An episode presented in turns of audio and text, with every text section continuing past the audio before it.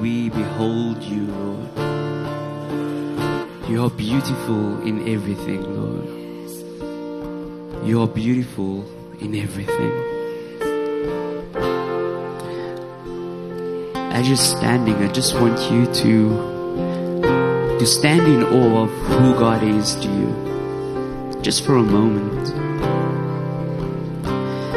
We're going to share communion in a bit. I really want you to just come to a place where you behold who He is in your life. And I know some of us have let go, and I know some of us are fighting things, but the beauty is that you can behold Him. The beauty is that He sees you for who you are, and He is madly in love with you. So Lord, we behold You right now, and we just say that, Lord, You are so beautiful. You are so beautiful. If you just quickly want to grab your seat, and if your family's around you, quickly gather around them. The communion team will be going around, and as they're going around, I just want to share two things with you, and I want to encourage you. Take communion with your family, pray with one another. And I want to read this, and just to give context quickly, John five, um, first part of the chapter, He feeds the five thousand. Second part, He does this thing where He walks on water. And then the third section is such an amazing part, but the title is Jesus, the Bread of Life. So when they found Him on the other side of the lake, they asked Him, Rabbi, where did you get here? And Jesus simply answered, very truly I tell you, you are looking for Me, not because you saw the signs I performed, but because you ate the loaves and you had your fill. Do not work for food that spoils, but for food that endures to eternal life, which the Son of Man will give you. For on Him God the, Father, God the Father has placed the seal of approval. And then they asked Him, what must we do to do the works God requires? And church, this is my encouragement this morning. Jesus simply answered, the work of God is this, to believe in the one that He has sent. So they asked Him, what sign will You then give us, so that we may see and believe? What will You do? Our ancestors ate the manna in the wilderness, and it is written, You gave them the bread from heaven to eat. But Jesus responded and He said this, very truly I tell you, it is not Moses who has given you the bread from heaven, but it is My Father who gives you the true bread from heaven. For the bread of God is the bread that comes down from heaven and gives life to the world. So I want to encourage you this morning, as you're taking communion, Jesus is able to give life to your family this morning. He's able to give life where there seems to be nothing. So as you share communion this morning, my encouragement is just pray that Jesus brings life in your family. Um, and I want to encourage you to do that. If your kids are around, pray over them. Pray the life of Jesus over them.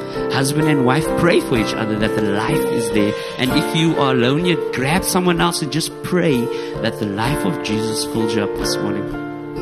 So I'll give you guys a few minutes. Um, spend some time with your family, and we'll take it from there.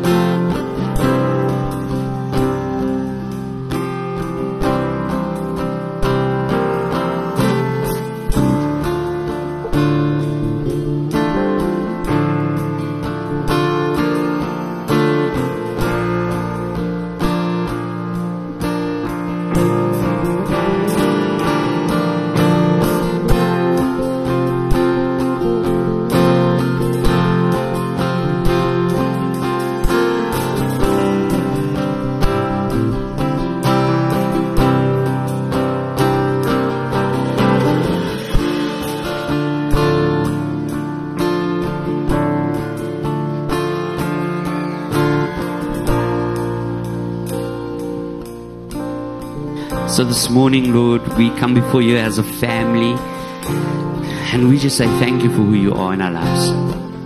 Thank you that no matter what we go through, you are the center of it all. We know that you are beautiful. We love you. We behold you this morning. Come and have your way in this place this morning. You give us the joy that we need to get up every day. You are the life in us, Lord Father. So we just say thank you, thank you, thank you this morning. We're in awe of who you are, Lord Father. We are in awe. In your name, amen and amen. Thank you so much, guys. Wow.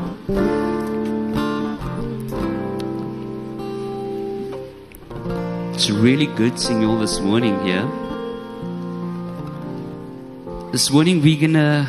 It's just a little bit of, if you're visiting us for the first time, um, we just we just want to share the goodness of God this morning. Is that okay? Um, we've got two testimonies lined up this morning. I know, right? Woo! If the kids are excited, hey, come on, man, get on board, you guys. um, so I think I'm going to call William up quickly first. Yay!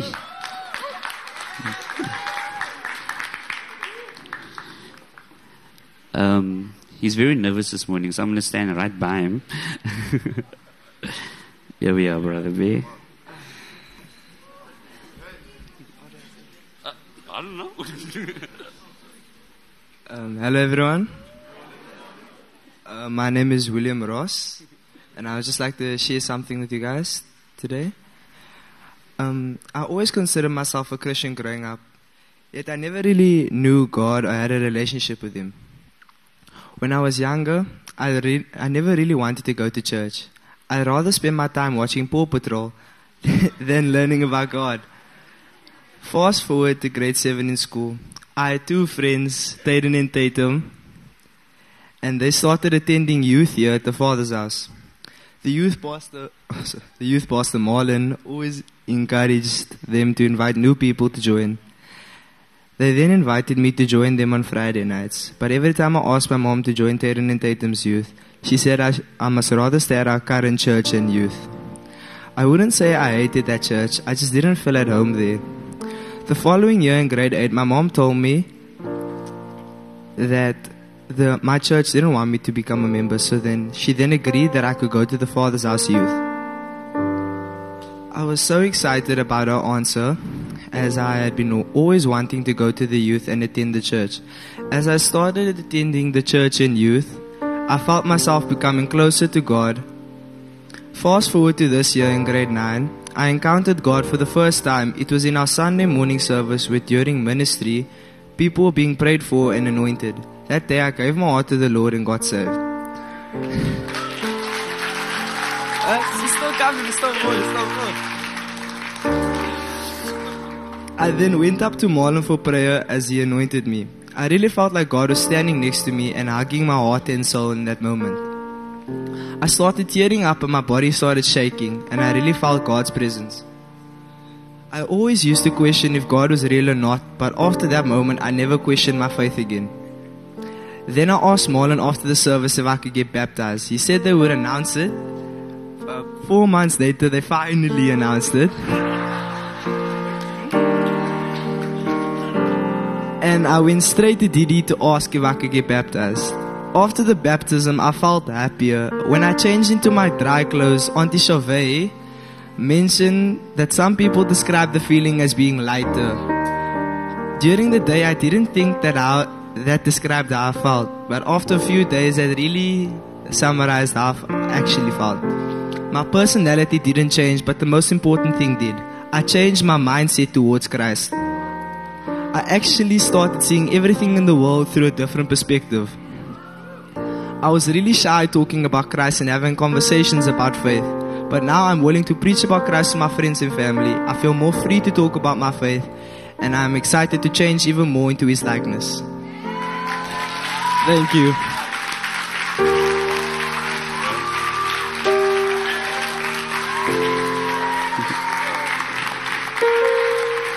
What a boy, man.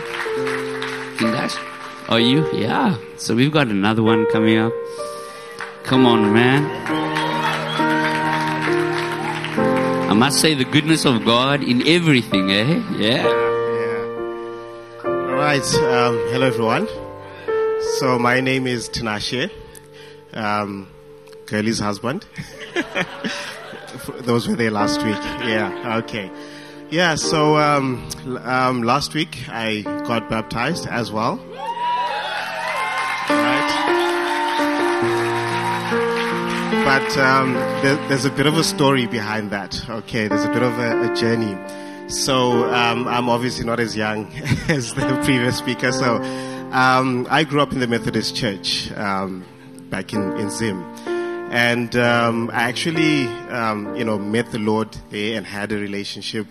And um, at about eighteen, nineteen, I actually got a form of baptism, all right? Um, I got sprinkled uh, with water, all right? And no offense, because really, and I don't want to delve into any theological minefield around that, okay? But, um, I, and, and I was fine with that, okay? But when I moved over uh, to, to S A and I came to the Father's house, uh, twenty seventeen, thereabouts, and uh, we used to have baptism here, you know, in, in the church, and I would see people getting um, immersed in water and, you know, I started asking, so, okay, what did I do? Why is this different? Right? Why is this different to what I thought I had actually done? And then I actually remembered uh, at some point uh, hearing a teaching about baptism, that actually the word baptism in the Bible, when it, you know, in the Greek where it comes from, um, it actually means baptizo, right? Sorry for the theologians if I'm going to... Right, baptizo, which means to immerse um, or to, to make fully wet or to dip. And I was like, okay, I got sprinkled. Right, the, the, that wasn't exactly what happened. So um, then in twenty twenty-one, uh, my wife got baptized. She decided to get baptized here as well, uh, because, or in her case, it was an infant baptism, and you know, so so she really felt that she needed to do it on her own accord. But I was still asking those questions and still not fully convinced that I need to get baptized, you know. And then um, then the announcement came this year to say, guys, if you'd like to get baptized, you know, you're more than welcome to do that. And this time the, the calling was, was much, you know, greater. I, I needed to, to do it. I really felt this is the time for me to actually do it the right way as far as my personal conviction was concerned. And funny enough, uh, Kelly also felt that way, right? In fact, she tried to convince me even before, right? But it still wasn't working. By this time, I really felt okay. And when she confirmed, I said, this is it. I need to actually get baptized, because I understand the importance of baptism, what it means for us as believers, you know, that public proclamation, and also uh, just, you know, the whole idea of um, dying with Christ and then rising with Him again. And I thought that, that that's missing. That's actually not there. So yeah, so then I got baptized, and um, on the day of baptism, Pastor Tim just gave us a, a tip to say, just listen to what God might say, you know. I mean, you know, uh, God spoke to Jesus when He got baptized. Just look out for what He's going to say to you as well. So um, as um, it was a, quite a cloudy day, those who remember what happened last, it was quite a cloudy day uh, on Sunday last week. But at some point, the sun came out as we were actually getting baptized. And so the way God speaks to me is through uh, recalling scripture, right? The the word comes back to me. And so um, the word that came uh, back to me was actually Psalm eighty-four, verse eleven, where, um, you know, the, the word says that the Lord God is a sun and a shield. The Lord bestows favor and honor. No good thing does He withhold from those whose walk is blameless. And so at that point, I really felt that God is saying that to me, that yes, I am your son, I am your shield. And I'm just looking forward to this new journey, which I believe now has actually started in the right way. So I really thank God for that. And thanks Pastor Tim and the church for that. Amen. Didi's got his shorts on. We've got a Horus slide. Anyone else wants baptism? Go see that guy. We are going to release all the Shine kids. Um, if you are here, go have an awesome, amazing time next door. Um, and we're going to see you guys soon. Those of you who are visiting for the first time, we're not chasing the children out. Okay? They have Shine next door, um, three and up. And they do some amazing stuff over there. So it's really awesome to see them all there. Ooh. So yeah, so we just give them opportunity to leave. And as they are leaving, um, we are just going to go through some announcements. So if you are here for the first time, listen, if you've not filled out the card or if not given a card, feel free to raise your hand and we'll organize one for you, man. Um, you literally fill out your details and we connect with you. Um, just to let you know our services, things you can get involved with. So if you are new and you have not received that card, I know I'm going to put you on the spot by saying, hey, raise your hand. If you don't want to, it's fine. Come and see Didi. I'm going to send everyone to Didi today. Um, go and see Didi. Um, and this is Didi, by the way. It's because he's got his shorts on today. um, see Didi. And he'll be able to give you the right channels of um, what we're doing. Um, as you know, we love celebrating birthdays. So um, we're a church that's all about birthdays. So have a look over there. Oh, Tyra, it's your birthday. Where are you? And Tanya, where are you? I'm going to put you on the spot again. There you are, Tanya, the second time. It's Tanya's birthday, guys. Look at her there, one. Wow. twenty-three, she said. twenty-three. Plus some years of experience, which is amazing. But to all of those celebrating birthday, hey, Darren, it's your birthday also, bro. Multimedia guy. Come on, somebody. Um, and oh, Auntie Samantha, where you? Where you? I saw you. If you want milk tart, hey, speak to that lady, nah? She can organize, but you must obviously pay for it. But she can get you a lekker milk tart there. Um, it's not that I'm punting the milk tart. But it was lekker. Still is lekker. You'll get you a milk tart there for her birthday. It's good. But um, to all of you, happy birthday there. And obviously, for those of you who don't know, right after the service, um, we're having a family picnic after the service here. Eh? Yeah. For the three people that's going to be there, it's going to be good. Okay. Um, for the rest of you, shame. Um, but we're going to have a lot of fun. Um, also, Mike, don't forget we're having the family picnic after the service. No? Um, also, also the rest of you, please note, um, I didn't go shopping, so coming to say hi. Just, you say rounds, I say highs. You know what I'm saying? Sounds better that way. But yeah, um, moving forward, we've got a classics um, Christmas lunch happening. Um, so for those of you who are sixty and plus, um, please feel free to contact the church office, register for the classics lunch. It is free of charge, so you will see me there as well.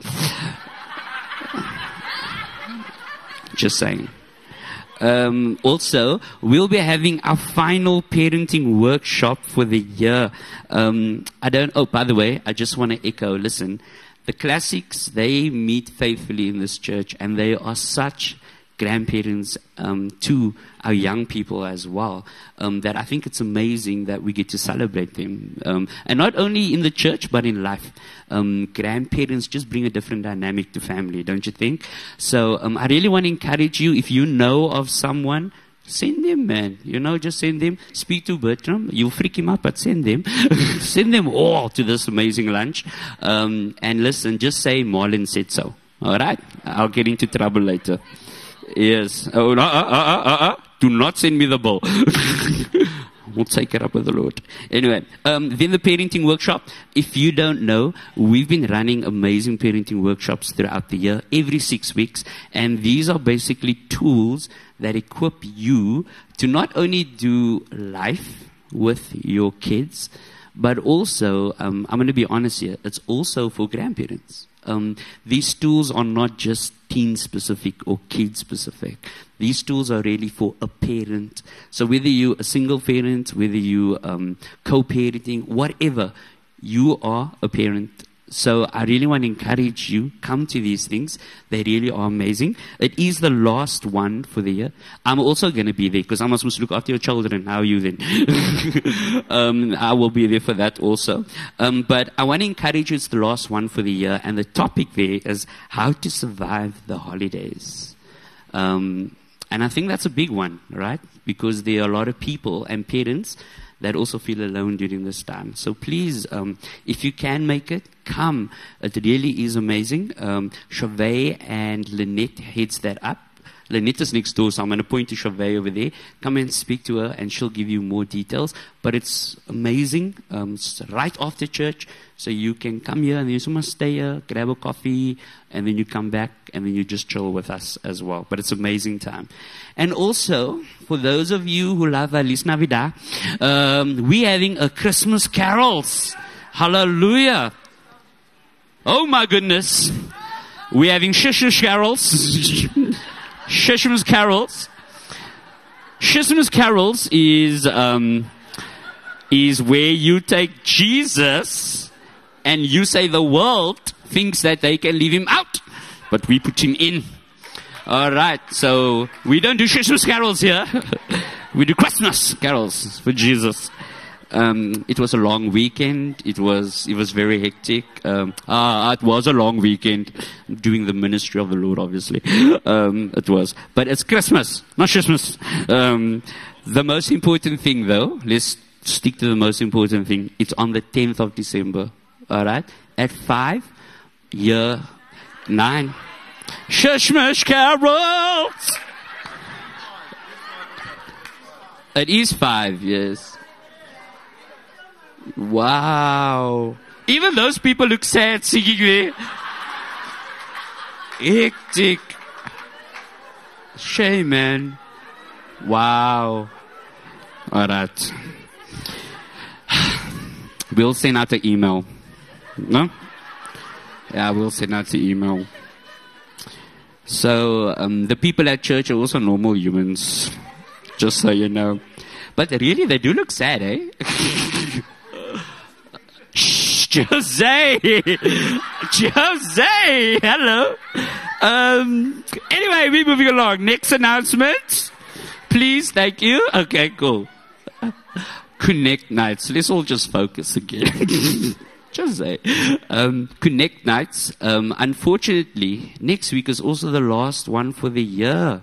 So um, we're quite sad about that because it's been a good two months of Connect Nights. For those of you who don't know what it's about, it's literally people coming together and having a good time. It's like a jaw, basically. But the only difference is we don't have music, we have words. You get me? So you talk. That's the jaw. But we're actually having a bring and share um, for the last one of the year. And it's literally to connect with people, hang out with them, and so that you are excited. And Didi will be sharing maybe the news for next year. He won't be sharing. He will be sharing. He's going to decide if he wants to share. Okay, you're going to eat. I will speak to him on Tuesday about that. But he will share. So Connect Nights, Wednesdays at seven. Amazing ministry. Then we have a lot of stuff happening at this church that's regular. Um, youth every Friday. Um, whoa. Not every Friday, no? Only till the eighth. Let's just clarify. Um, till the eighth, youth will be happening. Ladies, meeting every Wednesday. Aunt Veronica, are you here? No, she's not. Um, she's Christmasing in carols. um, she's sorting me out there. But ladies, meeting every Wednesday. Um, amazing ministry that happens. A nice place to meet. Also, we have healing streams. Um, again, I think some of the announcements we make, and it seems like, woo, you know. Um, but Healing Streams is really about finding freedom in Christ. That's really what it's about, right? So I want to encourage you. And listen, it's for everyone. young, old, in between, uh, wherever you consider yourself, Healing Streams is a really good place to go. Um, contact the office. Um, it's just an appointment for administrative purpose. It's not like, ooh, we see you. It's literally administrative purposes, but there's amazing freedom that happens in that ministry. Um, and you don't have to wait until there's problems. You can also just go because you want to spend time with Jesus. All right? I really want to encourage you that. So um, contact the office and get that going. Um, we also have marriage counseling um, or just general counseling with Jose and Cheryl. I will be going to someone else because you outed me. I'm going to go about you. Um, so if there's anyone else that does counseling, hit me up. I've got to talk. Paolo, I'm coming to you about Jose. This guy. Team. um, but um, really, an amazing couple doing amazing things. Um, so please, again, not to say that there's problems, right? We are family that love one another, and we always want to make sure that relationships are healthy. Um, and this is one of the keys. So the channels we have is to main things that are healthy. Um, and that's really what we want to do. I have been asked or requested that I mention Moms Connect. Um, they had, is it the final one for the year? Oh, man. Um, all the ladies that are mommies, um, and again, mom, meaning if you are investing in a child, right? Um, they've been having Moms Connect every last Saturday of the month. And Samantha was there with a milk tart. That's why I was there. I just came for the milk tart. Because um, obviously I was not a mom, can't connect. But it was really good. They have an amazing time. And next year, they'll be kicking that ministry again. So if you're a mom and you just want to connect with other moms and complain about your kids, um, not me, go there. Okay? Um, and you want tips on how to discipline them um, in terms of like, good discipline, or Danny Silk them, you know what I mean? um, contact them um, and connect over there. And then the third of December, that Sunday, we're actually having a Thanksgiving service on the third of December. Um, we want to thank God not only for everything He's done this year, but also for what He's been doing in this church and within our people. And we also really want to thank those who are serving um, in our church and for the people. So um, our Thanksgiving service on the third of December is really about thanking God for what He's done, but also how He's moving the church. Listen, we're able to share stories of every ministry in this church of how God has been doing amazing things, from youth to Shine to worship um, to the classics. Um, there's a lot happening in this church, um, and we don't always have the platform to share because we'll be here the whole Sunday. But I do want to encourage you, the third of December, bring your family, because we're not only going to celebrate what He's been doing, but we're also going to celebrate how faithful He's been in your life as well. So um, come along on the third. We're going to have family worship again, so the kids will be here flashing away and stuff. Um, come and join us. It's really going to be good. Um, and I want to encourage you. Please note that we are not saying it's Thanksgiving for um, the sake of just thanking God. Like I said, we're celebrating His faithfulness through the hard times this year. We're also celebrating what He's doing in the lives of people and those who faithfully serve. Um, as the Father's house, we're really thankful for people who serve, man. You know, we're really excited about that. So come and join us for that. And then we do have corporate prayer every Sunday before the service. Our service starts at nine. Corporate prayer as is at eight thirty. Amazing time of ministry. Um, and all that we do is we just spend time with God. Really, um, we just spend time with Him. I do want to have one request, though, um, for those of you. Um, normally, we spend time in prayer for about twenty minutes, um, which is really good. It's really amazing. Um, so if you are arriving before ten to, Um, I know, listen, yo, you guys love to care, no? But you guys are loud when you care, man. Like, there's just an excitement that builds up. Um, I just want to ask and remind you that um, as we are praying and you are entering, um, if you don't take your excitement down, but just like tune it to Jesus, you know? So, um, like, just be like, as you come in, hallelujah, praise God. And then you just like walk in with us. Um, just because, yeah, man, it's, it's, for lack of a better word, sometimes we are distracted. That's really it. you know. Um, so please, if you can be mindful of that, we'd really appreciate that as well. And that is me. We're going to just quickly pray for the tithes and offering. Um, and I hope I didn't forget anything else. There will be coffee after the service for our picnic. Praise God. Um, so for the three people who are here, come and join me. Yeah. Um, we can have some coffee. So Lord, we just say thank you that you are good. Thank you that we're able to use what you've given us unto your glory, Lord Father God. Thank you that you always provide. You're always faithful. And I just pray for every family represented here, Lord Father God. Whatever they give, may it be unto you, Lord Father God. May it be unto you. So we pray that um, these funds will just be multiplied for your kingdom. We pray that the provision would be overflowing, Lord Father God, and that your storehouse would never run dry for us, Lord Father God. In your name, amen. Thank you so much, Charles. And I will call on, um, do I call you Doctor, Reverend, Bishop Arch, guy of the theologian's notes? Um, oh, hi. No, that is, wow. Mike and I have similar problems in life. We're short, bro. Can you see him? I tried for you guys. You, they can't see you, bro. They, they're blessed. Oh, sorry. He's going to walk around for you guys. Bless him, man. Thank you, Mike.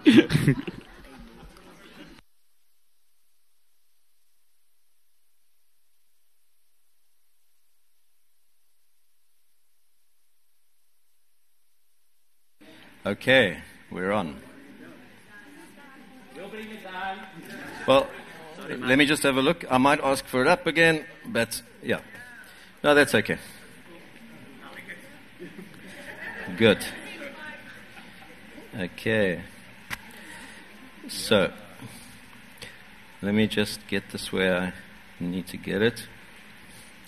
Okay, so um, Tim said, I, you know, it's forty to fifty minutes, so ten to, but it's gone to past, so blame Marlon, sorry. I will finish twenty to quarter to, you know, just be ready. I was planning to finish half past two, twenty-two, but I can't cut this now because we don't have time.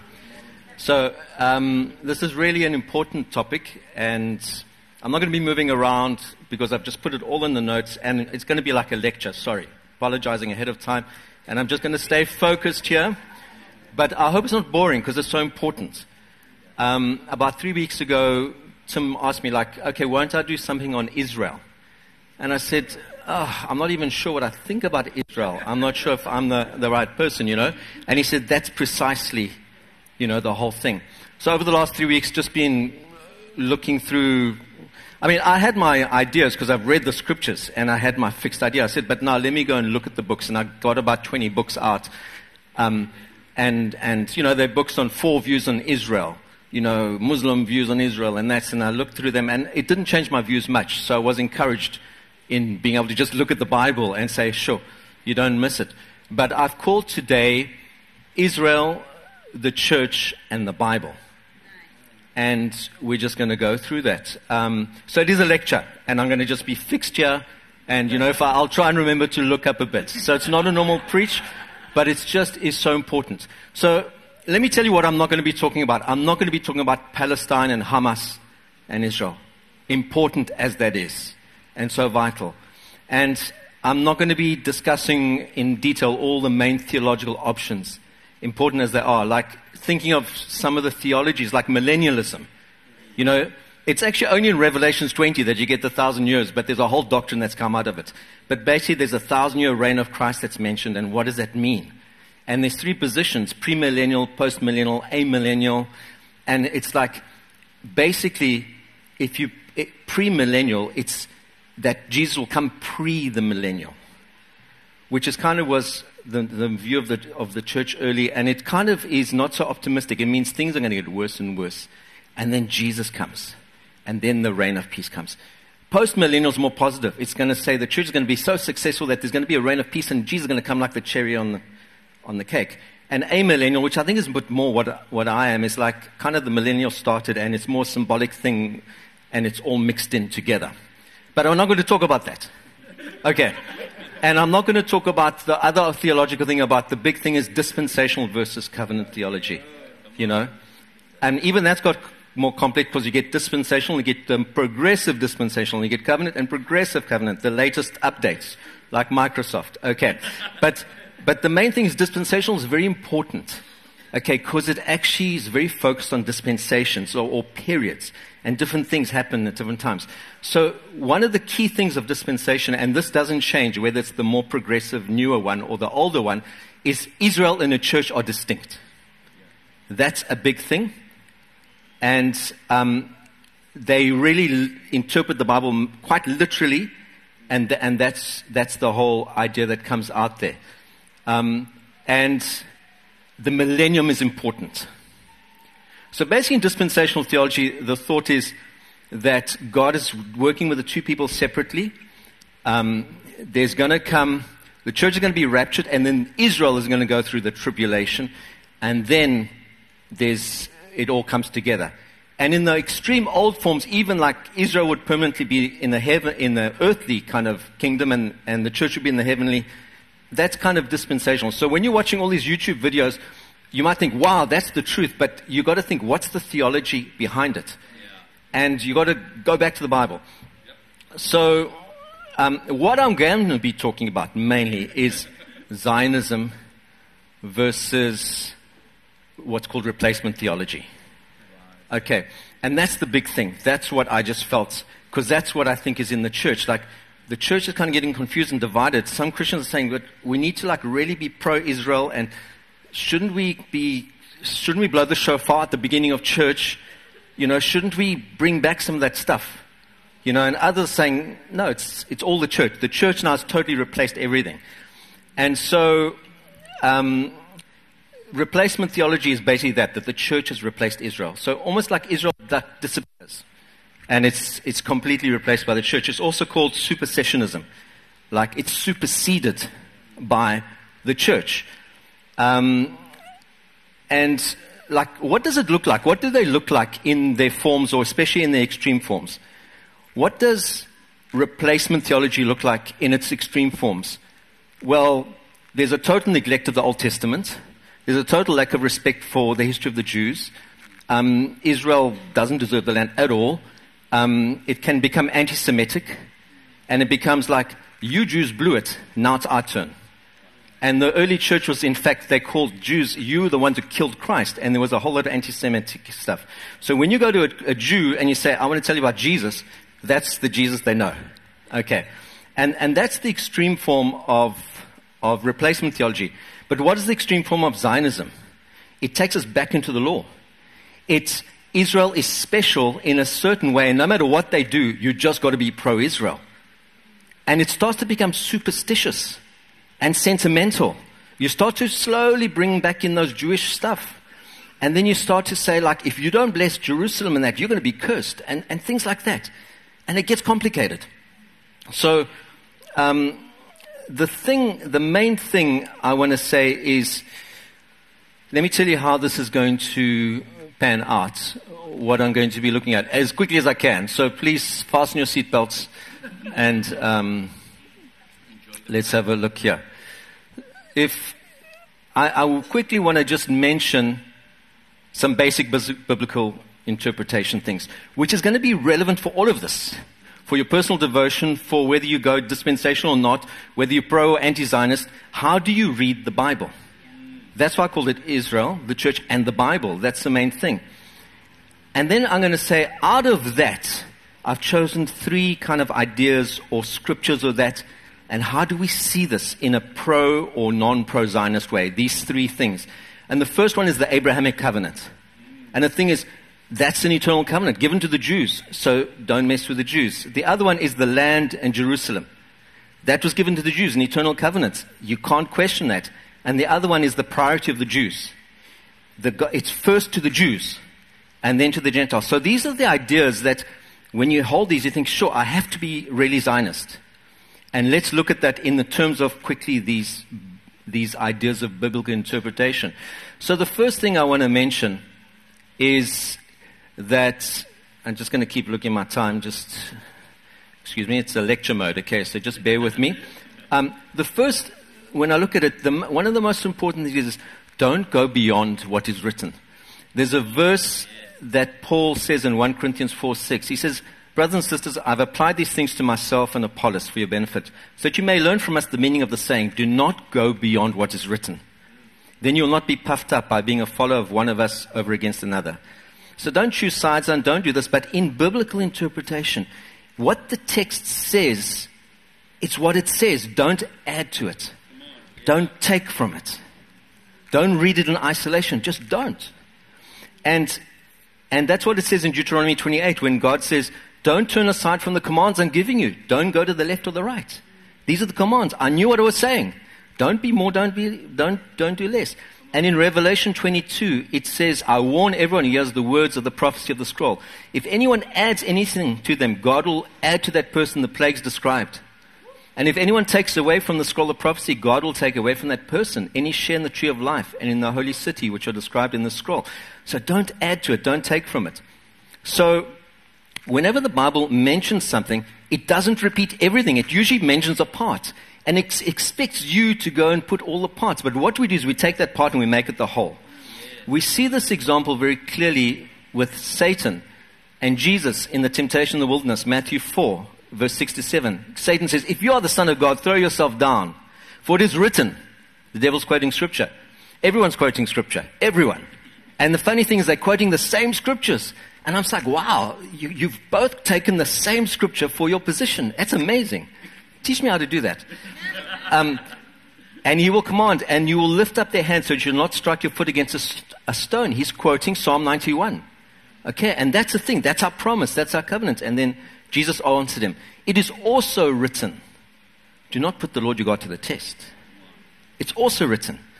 So what is the biblical truth? God will protect you, but don't put God to the test. It's not a blank check to be presumptuous. But it, it doesn't say that in Psalm ninety-one because it's kind of like, not the points. The focus is on God's going to protect you. But it doesn't mean that you're not meant to be pres- not presumptuous. So all of Scripture is like this. On, yeah. And when we see this polarization, it's because people have done this. They've taken one thing and ignored other things. So we we have to hold things. Um, another thing is take what is figurative, we make it literal. Yeah.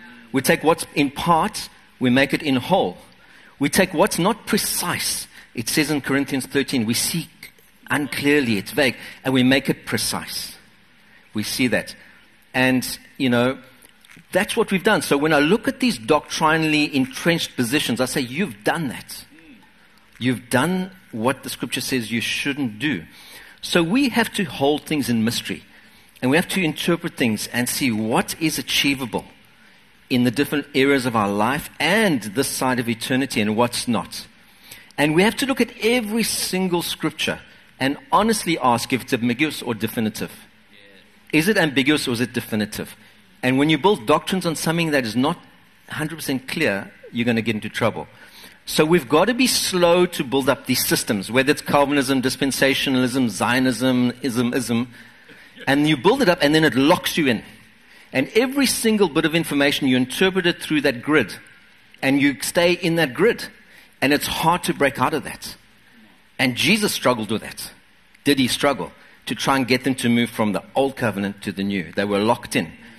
And we see that.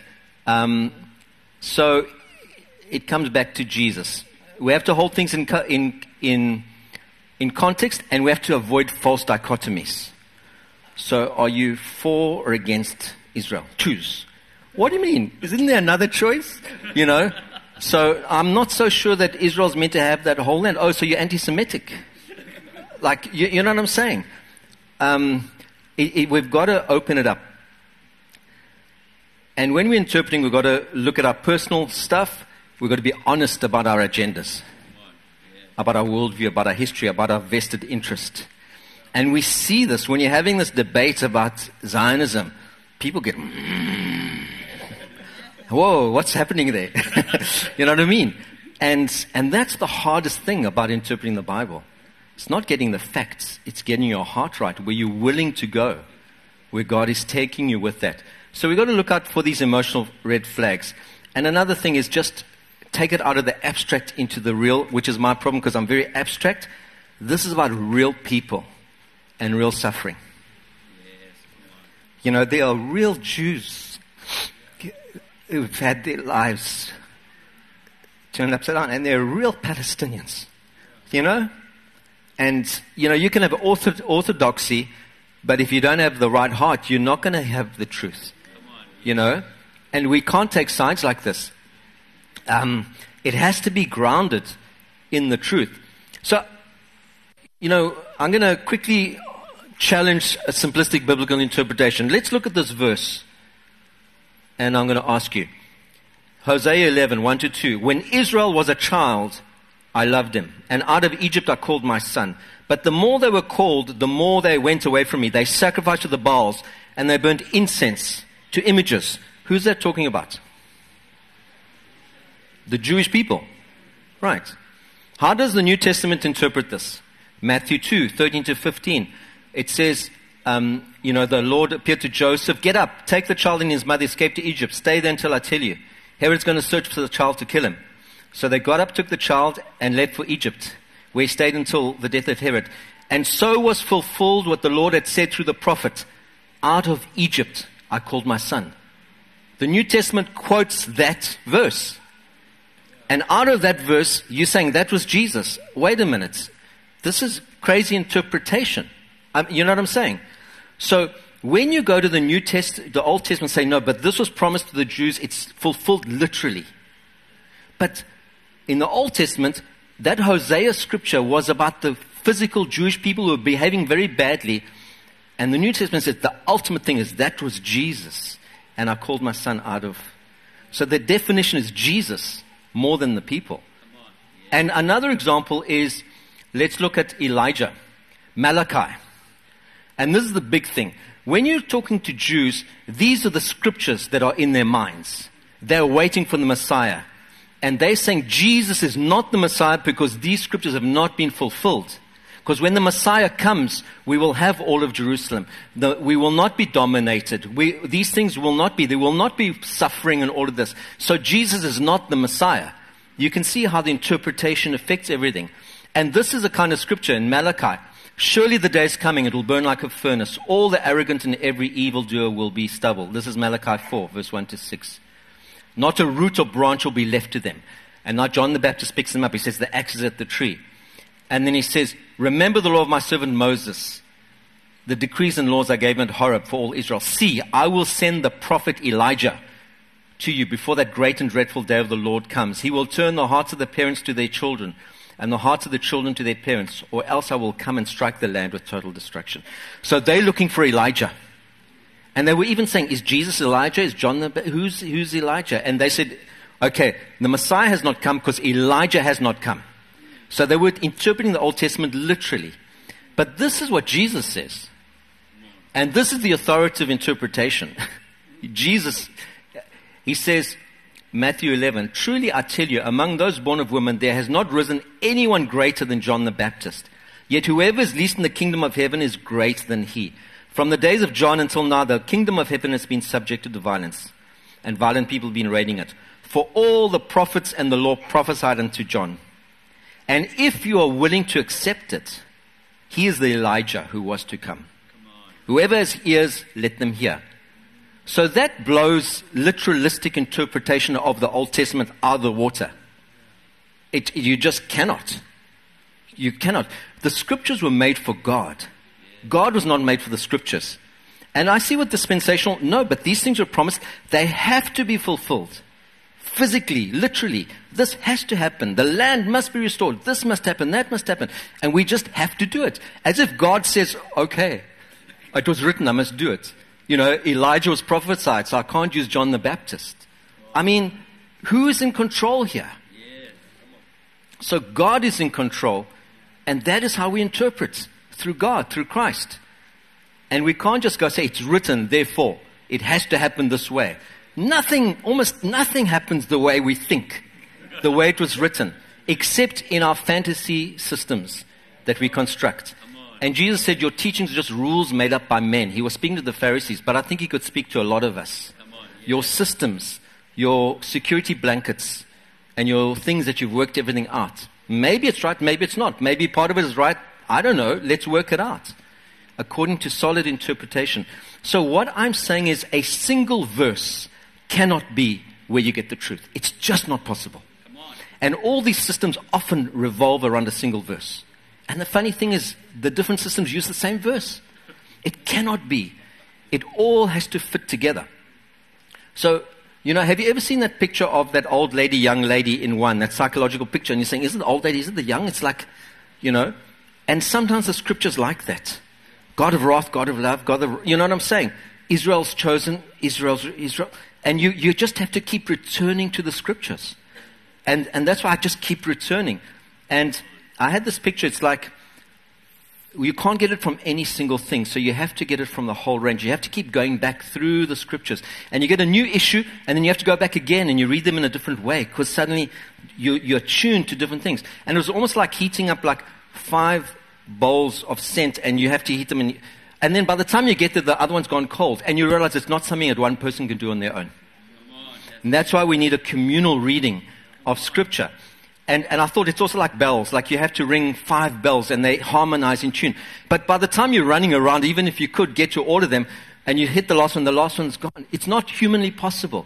But if we all add our bell and ringing it, the, the harmonious sound of the revelation of scripture will come out. And it's not going to be in any one person or any one church, any one denomination or doctrinal system. It's in God. Come on, yeah. And that's the thing. So we submit to Scripture as we submit to God. We pursue Scripture as we pursue God. We breathlessly catch up with Scripture as we breathlessly catch up with God.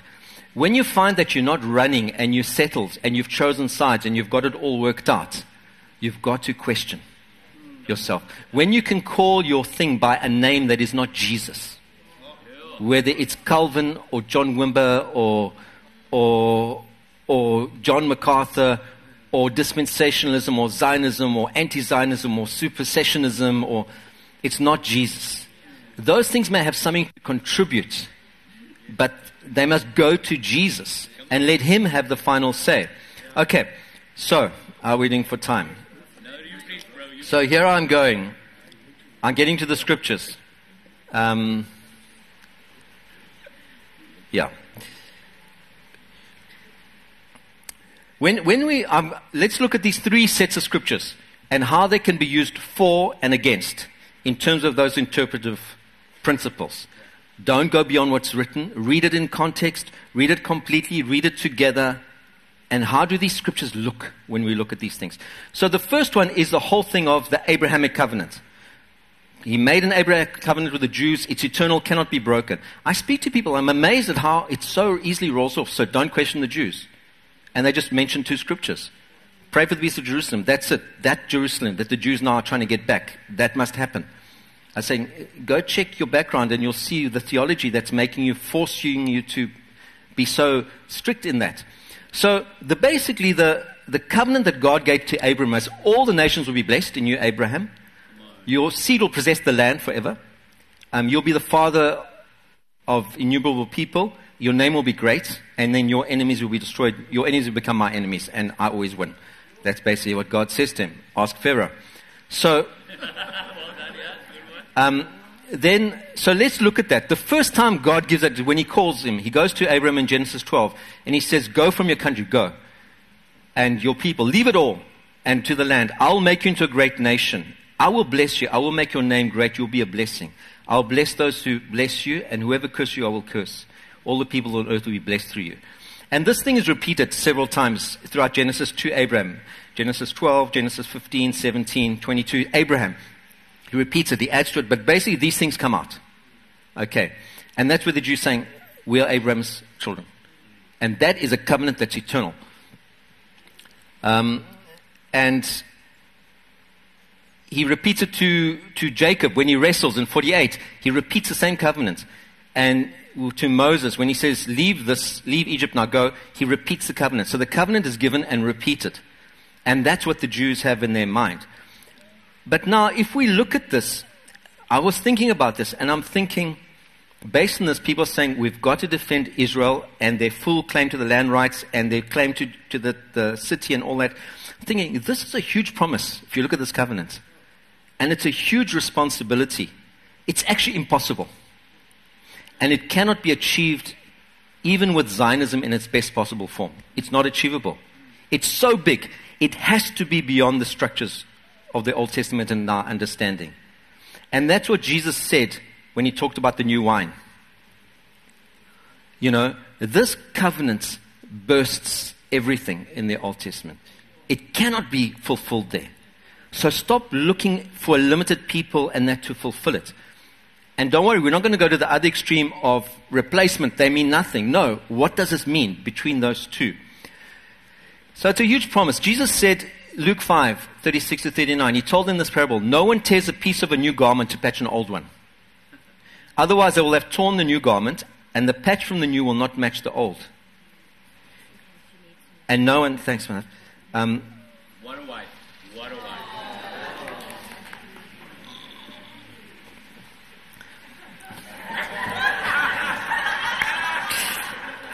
Is there, I'm looking for a check. Is there a check there?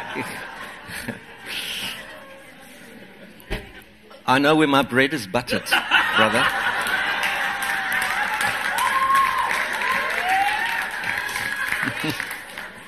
What's testing you? Okay. so, so no one tears a piece out of an old one. Otherwise, they will have torn the new government, the new garments, the new covenant, and all the promises, the essential promises in, in there. And the patch from the new will not match the old. Don't bring that old covenant back into the church. Okay. Um,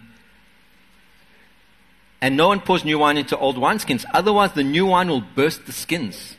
And the wine will run out and the wineskins will be ruined. No, the new wine must be poured into new wineskins.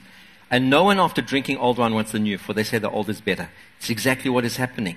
We don't want Jesus, you know.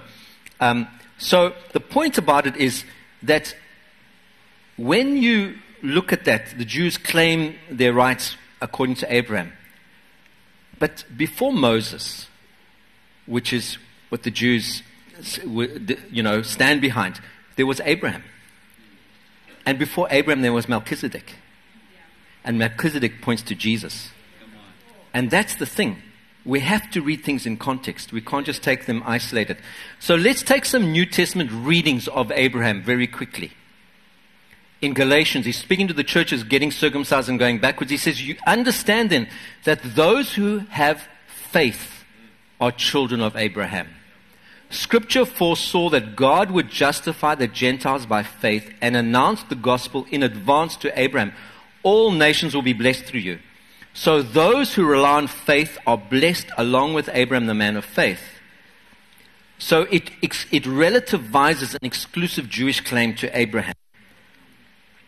Then it says, carrying on in verse sixteen, the promises were spoken to Abraham and to his seed.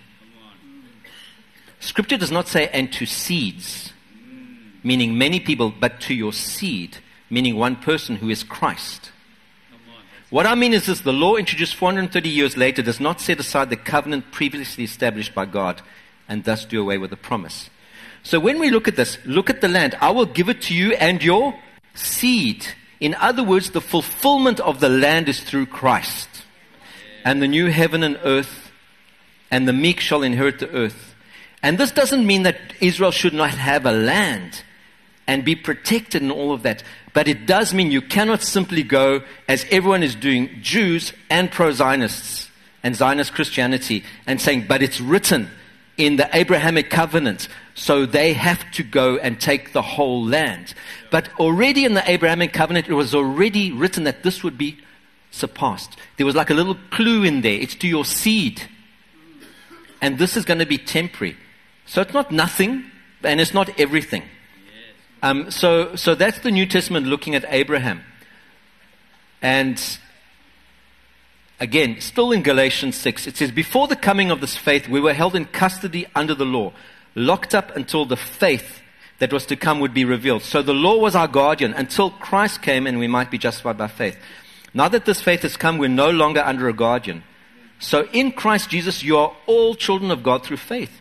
For all of you who are baptized into Christ have clothed yourself with Christ. There's neither Jew nor Gentile, neither slave nor free, nor is there male and female. For you're all one in Christ Jesus. If you belong to Christ, then you are Abraham's seed and heirs according to the promise. Okay. So when, when people are very pro replacement and supersessionism, wanting to totally forget the Jews, they quote the scripture and the, and and um, Jews for Jesus, and they say, no, that's not, you're overusing that scripture. And it's true. Because though there's no male or female, there is definitely male and female. Right. You know, there's no rich or poor. There's definitely rich or poor. What does it mean? We're one in Christ. Is that a promise? I mean, we can't be legalistic and say it says there's no Jew or Gentile, so we can forget about any Jewish identity. That would be the same as saying there's no male or female. We can forget about any female identity. Everyone has to be patriarchal. It doesn't make sense. What does it mean? It means that your identity has no advantage in the ultimate purposes of God. Okay. You have, you have no advantage as a man before God. And we have to say this more and more, you have no advantage as a woman. There's neither male nor female, but you're one in Christ. But of course our differences don't disappear, and we have to work this out. And the same with Jew and Gentile. They don't disappear, they are there. The Palestinians are there, deal with it. The Jews are there, deal with it. The land issue is there, deal with it. But if we settle this big question that nobody has an advantage, then we can start to see something. Yeah. So there is no Jew or Gentile in the same way that there's no male or female, but there is very much male and female. Yeah. But it's secondary. The ultimate thing is Christ and our identity in Christ. Yeah. So there's so many scriptures. I'm going to put all of this on my website, okay, and all the scriptures, and I'm going to make a teaching series on this. So don't worry about the scriptures. It's going to be there available, and just go and look and everything in order. I'm going to have to jump everything. But... Um, You know, it says in Hebrews one, in the past God spoke through the prophets, today, now it's through Christ. Um, and in Hebrews three, it says, fix your thoughts on Jesus. He was faithful to the one who appointed him, just as Moses was faithful in all God's house. Jesus has been found of greater honor than Moses, just as the builder of a house is greater honor than the house himself. So it's about Jesus. Oh, does it mean we don't respect Moses, we trash Moses, we forget about Moses, and we forget about the Jews? No. But it's about the order of things and how everything fits together. And that's the challenge. That is the challenge. Um, in Hebrews, it talks about his, it talks about Hebrews seven, how Christ was like Melchizedek, who was before even Abraham. Um, and now we start to look at Jesus. Who's this Jesus? Isaiah nine. Jesus is the only one who can fulfill the Abrahamic covenant. We can't. The Jews cannot be a blessing to all the nations, are they? They're being a thorn in the flesh and a source of trouble. The church can't. We haven't done it. You know, none of us have, but Christ has and will. And you can have as much participation as you want. But this is the one who is the fulfillment of all those promises given to Abraham. Jesus, Isaiah nine, Old Testament, for to us a child is born. To us a son is given, and the government will be on his shoulders, and he will be called Wonderful Counselor, Mighty God, Everlasting Father, Prince of Peace. Of the greatness of his government and peace there will be no end. He will reign on David's throne and over his kingdom, establishing and upholding it with justice and righteousness from that time on and forever. The zeal of the Lord Almighty will accomplish this. That is the fulfillment of Zion. And the Jews fit in there. We, they're there. We can't go to replacement, but nor can we go to Zionism. It has to be based in Christ. Um, in Daniel two, it talks about the king who will destroy every kingdom and last forever. And in Daniel seven, you know, his dominion is an everlasting dominion that will not pass away, and his kingdom is one that will never be destroyed. So a lot of the arguments around Zionism is those promises were given, and they are eternal covenants, eternal promises. But this is the real meaning of the eternal covenant and promise. It's in Christ. And the Jews and Gentiles are included. And if you reject Christ, you are rejected. And it doesn't matter that you're Jewish. Sorry. Doesn't matter if you're a man or a woman, um, you know, rich or poor. It's about your response to Jesus. In John five, Jesus said, if you believed Moses, you would believe me, for he wrote about me. And when they said, in John eight, they challenged him. They didn't want it. They wanted the old wine. Are you greater than Abraham? Who do you think you are? Sure. And your, Jesus said, your father Abram rejoiced at the thought of seeing my day. He saw it and was glad. You're not yet fifty years old, they said to him, and you've seen Abram. Very truly, I tell you. Jesus answered, before Abram was born, I am. I'm God. At this, they picked up stones to stone him. So, you know, when we go to pro-Zionism, what happens is we actually start to treat the Jews as special people, and we let them off the hook of the challenge of the gospel. That's weird. Because the New Testament didn't do that. Why would we do that today? Well, because there's been the Holocaust, because there's been so much challenge, because there's been so much anti-Semitism, we think, well, let's help God out and offer a corrective. But God says, don't go to the left or the right. I don't need your help. Just stick to the main and the plain. Just obey what I've told you. I will work it out. I will do it. And don't twist it because you don't want to suffer. And that's what Paul said. People are getting circumcised not out of conviction to avoid suffering. It's a challenge. So, John the Baptist, when he's speaking to them, he knew he was fulfilling Malachi. In Matthew three, he says, produce fruit in keeping with repentance. Do not think you can say to yourselves, we have Abraham as our father. I tell you that out of these stones, God can raise up children for Abraham. So that, again, relativizes those claims. If God has not forgotten the Jews, not at all, we'll look at that. But they come through Christ. They are, I don't believe there are two covenants. I don't believe there's two people. I just don't. Even though dispensational stuff does, so what? It only matters if the scriptures really say that. Um, now, the second one was the land, Jerusalem, and the temple. I'm going to cut that out. I'm not going to look at that. Because I want to go to the last one, and I don't have time. But this is a conversation. Yeah. And on my website, I always have a forum where people can join and we can discuss this. This is a process. It's not a, about a quick fix, a scripture here and a scripture there. This is hard. Yeah. And there's no simple solutions. Otherwise, there wouldn't be so many strong movements outside and within the church. I mean, it's not like the church as pro-Zionist isn't really Christian and doesn't love Jesus. They do very much. And the church that's more replacement, you know, that, no. Everyone's just trying to work this out. It's not simple.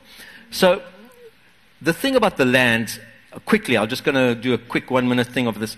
It, when it says, I'll give it you the land, well, what is the land? Are we going to give the Jews so little when God has promised us the whole earth? When God has promised us the new heaven and earth, are we going to give the Jews just a little strip of land in their own little thing, hiding away? Is it, is God like that, that he, he says, well, these are my Jewish people and they have a covenant and I'm going to, all the promises will be fulfilled and I have my Jewish people. Why would God have favorites? Now, he may, he could do that. God in his sovereignty could do that, but it makes no sense. So the fact that it makes no sense isn't important. But if it's not clearly established in Scripture, then it becomes important. If God clearly said in Scripture, this is my purpose, and I'm going to do this, and it's clearly there, in the same way that he has clearly said that Jesus is the only way to have your sins forgiven and be reconciled to God, it makes no sense, but that doesn't matter, because God has said it, and I experience the reality of it. But if you come and said, well, God has two covenants, and one for the Jews, and it's not clearly in Scripture, then my sense that it makes no sense becomes important. Yeah. Because it's not overridden by authoritative scripture. And it actually becomes important that it makes no sense that God has two people. It doesn't make sense. Who's getting schneid here? Is that a bad word? Sorry. Is that Jewish? It's Yiddish. Huh? Forgive me. Oy vey. Right. Um, the point is, either the Christians are getting second best or the Jews. Why would God give second best? He has promised the earth to everybody. Um... So, we're going to skip that. The last one is, just quickly, when it says the capital, Jerusalem, and they're all fighting for that. There's so many scriptures in the New Testament that talks about the heavenly Jerusalem. Those in the physical Jerusalem are slaves, but the one in the Jerusalem that is from above. So, the fact that the Bible talks about two kinds of Jerusalem relativizes strict claims of that physical Jerusalem being fulfilled. Does it make sense? If there was ever only one Jerusalem talked about in Scripture, and it was only ever talked about in a physical way, then those claims and promises about the physical Jerusalem would have weight. Yeah. But the fact that it starts to talk about a heavenly Jerusalem, they were looking to their home from above. And even Jesus, before Pilate, said, if my kingdom was of this world, I would fight. I could call down seventy thousand angels now, Pilate. But my kingdom's not of this world. So it, it kind of, we have to put that in the pot as we think about all this. Last point about this thing, about the priority of the Jews. The priority of the Jews. And this is a strong one. Um, Romans one sixteen, I'm not ashamed of the gospel because of the power of God that brings salvation to everyone who believes. First to the Jew, then to the Gentile. And that's where you get a lot of the pro-Zionist kind of thing. It's first to them. Okay, so we second? How does it work? So are the Jews first place on the podium and then we holding Big Brother's hand? Which is how they talk about it. We must honor the Jews. We must respect our older brothers. All of this. And, okay, the Bible says give honor where it's due, but not where it's not due. So, um, and there's a lot of talk about Jesus was a Jew. You know what I'm saying? They talk about the Jewishness of Jesus and all that. And when you're talking about is, the Israelis, they don't want to become Christians, but they're very clever and they say, yeah, but Jesus was a Jew. He was our most famous Jew. And that, and he's trying to, they're trying to get this Christian support and remind you, Jesus was a Jew. But before Jesus was a Jew, he was the eternal Son of God. Come on. He's not just the offspring of David. Revelation says he is the root and the offspring of David. And when the Jews were only looking for the offspring of David, they missed it. They could not put the two together. He is the root and the offspring. And which is the greater? The root. The fact that he's the root is the defining thing about Jesus, not the fact that he's Jewish. Okay, though that is important. So, you know, so the Jews are first. Absolutely. Absolutely. God chose the Jews first. But the Jews are not first like first place on a podium and then we there. They're not first like in terms of a bottleneck. Like we got to, if it doesn't come right to the Jews, God can't bless anyone else. I kind of see it like a keyboard. And it's like God has all the notes open to him. He can play the Jews first, he can play the Gentiles, he can play anything. But he chose to compose a thing where he played that note, the Jews. That's good. Eh? And the music has to resolve. You know what I'm saying? The dominant chord calls you back. And God goes to the Jews first because he says, I don't leave unfinished business. I don't make a promise that I don't fulfill. I will never give up on my remnants, Jew or Gentile. I, it's not like, okay, now comes the church and I totally forgot that I, may, uh, that I have this Jewish people there. You know, like, nor am I going to say, well, I can't get to you with a new covenant until I sort these guys out. He's playing everything. And it all fits. And oh, there's so much to say. I can't say it all. Um, but if you only look at the scripture, Matthew fifteen, a Canaanite woman from that vicinity came to Jesus crying out, Lord, Son of David, have mercy on me. My daughter's demon-possessed and suffering terribly. Jesus did not answer a word. Send her away, his disciples said. He answered to the woman, I was sent only to the lost sheep of Israel. The woman came and knelt before him. Lord, help me. It's not right to take the sinners, the children's bread and toss it to the dogs. You know? He was clear. They were not in the covenant. So the Jews were first, but only because God played that note first. Yeah. That note on the keyboard doesn't have any priority over any other note on the keyboard at all. God plays them in the order he wants, when he wants, and he's got a whole symphony that he wants to play all the notes in the way he wants. And, and so elsewhere in John ten, Jesus said, I have other sheep that are not of the sheep pen. I must bring them also. They too will listen to my voice, and there shall be one flock and one shepherd. So, so when it's to the Jews first, um, five minutes, I'll finish in five minutes, I promise. Um, let me just see. So,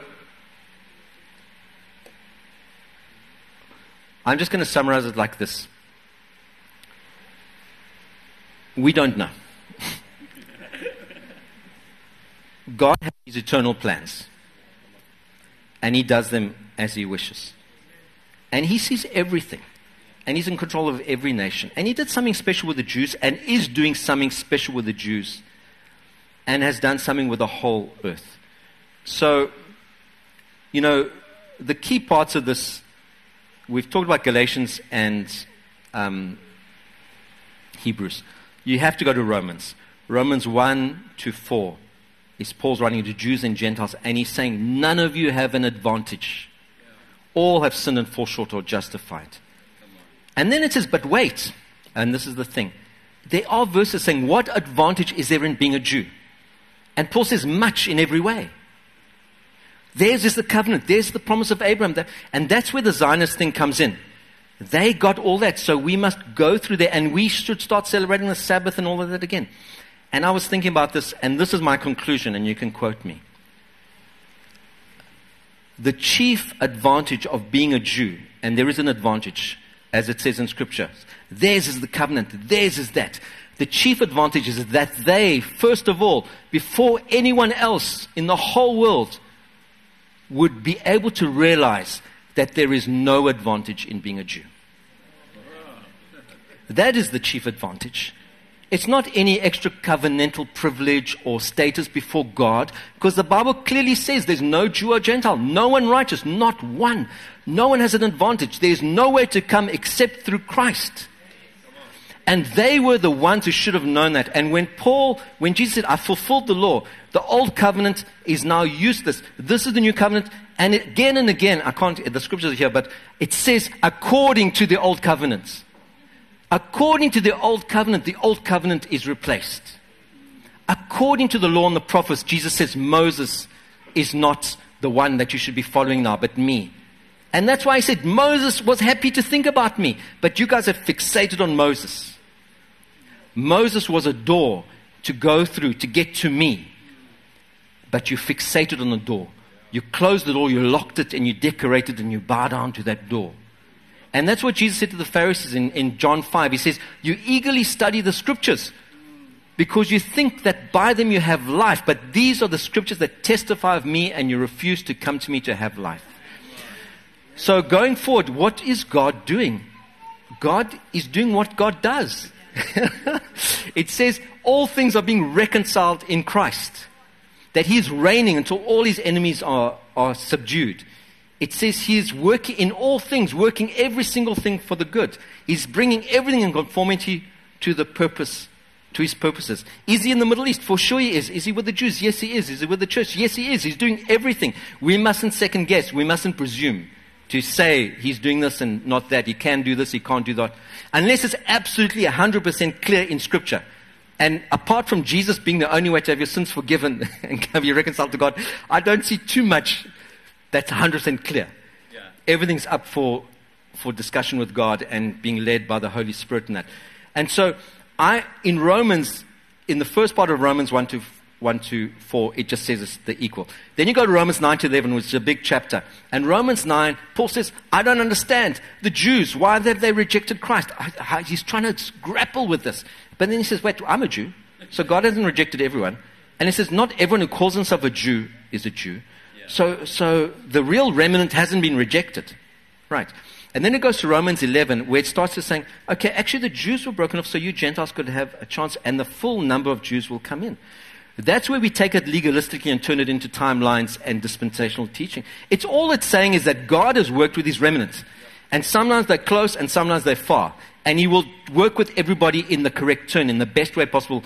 And the, the, the conclusion of Romans eleven is, is this. I'm just going to open up on my Bible and read that. We, I'm going to finish with that scripture. But basically, should we be for the Jews? Yes, because of the remnants. What about the rest? Don't care about God. Well, God will cover them too. Because God said about Sodom and Gomorrah, find me ten and I won't destroy the city. And how can he not give anything for the, the whole community in which the remnant are embedded and take care of the remnant? He blesses the whole community through the remnant. Humanity, human rights. God is for that. The Bible says pray for everyone, pray for governments. Are all going to go to heaven? Do all love him? No. But for the sake of the remnant, for the sake of the potential, you treat everyone as full of dignity. You treat all the Jews as full of dignity. You treat all the Palestinians. You're asking God to bring out the remnant in the Arabs, in the millennials, in the L G B T Q, in the Jews, in the church. Because the church is filled with non-believers. You know, no one has an advantage except Christ. And, and so, I've said so little Um, of what can be said, but this is a start, an encouragement, invitation to question this in a way that goes beyond superficiality. Jesus said, you are looking on the surface of things. Make a right judgment. And at the conclusion of Romans nine to eleven, where Paul is working this out, going back and forth and saying, the Jews, they don't, but they're not every Jew is a Jew, and I'm a Jew, and they were grafted off, but they can be grafted back in, and they will fit, because they were the natural branch, you know. But then he, he, he says, God has made everyone disobedient, so he can have mercy on everyone. That's what he says. And this is how it ends, and I'm going to end with this and pray. This has been the craziest sermon I've ever done.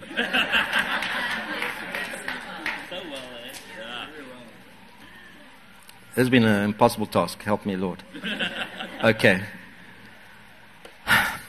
Okay, so,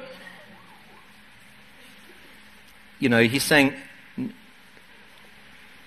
in Romans nine eleven, read it in context.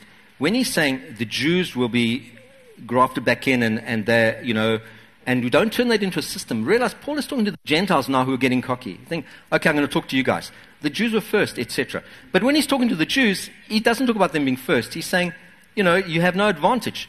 But in the end, this is what Paul says. And this is the end, and then we pray. From verse thirty-two. Um, For God has bound everyone over to disobedience, so that he may have mercy on them all. Oh, the depths of the wisdom and knowledge of God. How unsearchable his judgments and his paths beyond tracing out. Who has known the mind of the Lord? Or who has been his counselor?